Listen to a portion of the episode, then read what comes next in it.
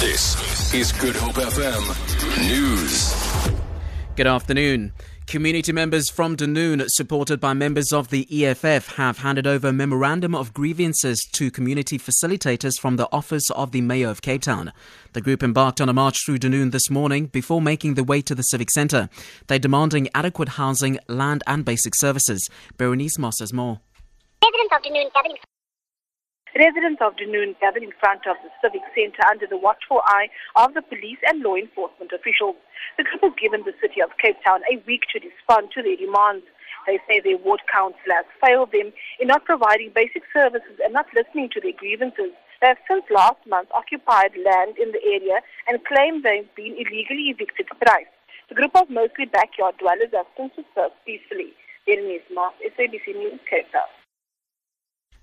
Cape Town police are investigating a case of murder after a 46 year old man was fatally wounded in an alleged gang related shooting in Bishop Lavis.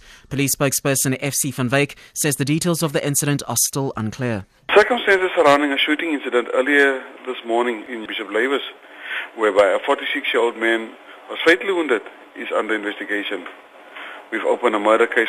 We urge the community to get involved. Anyone with any information about this fatal incident is kindly requested to contact Bishop Lavis Police.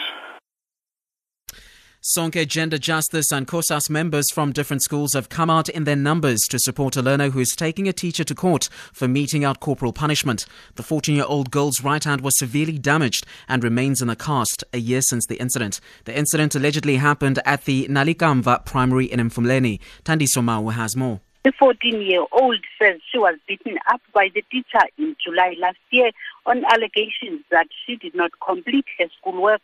Her 47 year old mother says her daughter complained of severe pain days after the beating and was beginning to lose the use of the one hand. She says she has resorted to the courts when she heard that the teacher has just gotten a written warning from the Department of Education and still remains a teacher at the school where her daughter is also still a learner. I'm Tandi Samau, SABC Radio News, Lansdowne, Cape Town.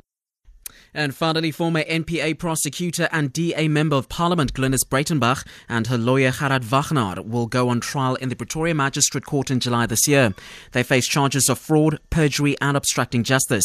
The matter relates to a 2012 National Prosecution Authority's investigation in which Breitenbach was being probed for misconduct. The NPA alleges that during the period, she destroyed all incriminating evidence. The suspect's bail of 10,000 Rand each has been extended.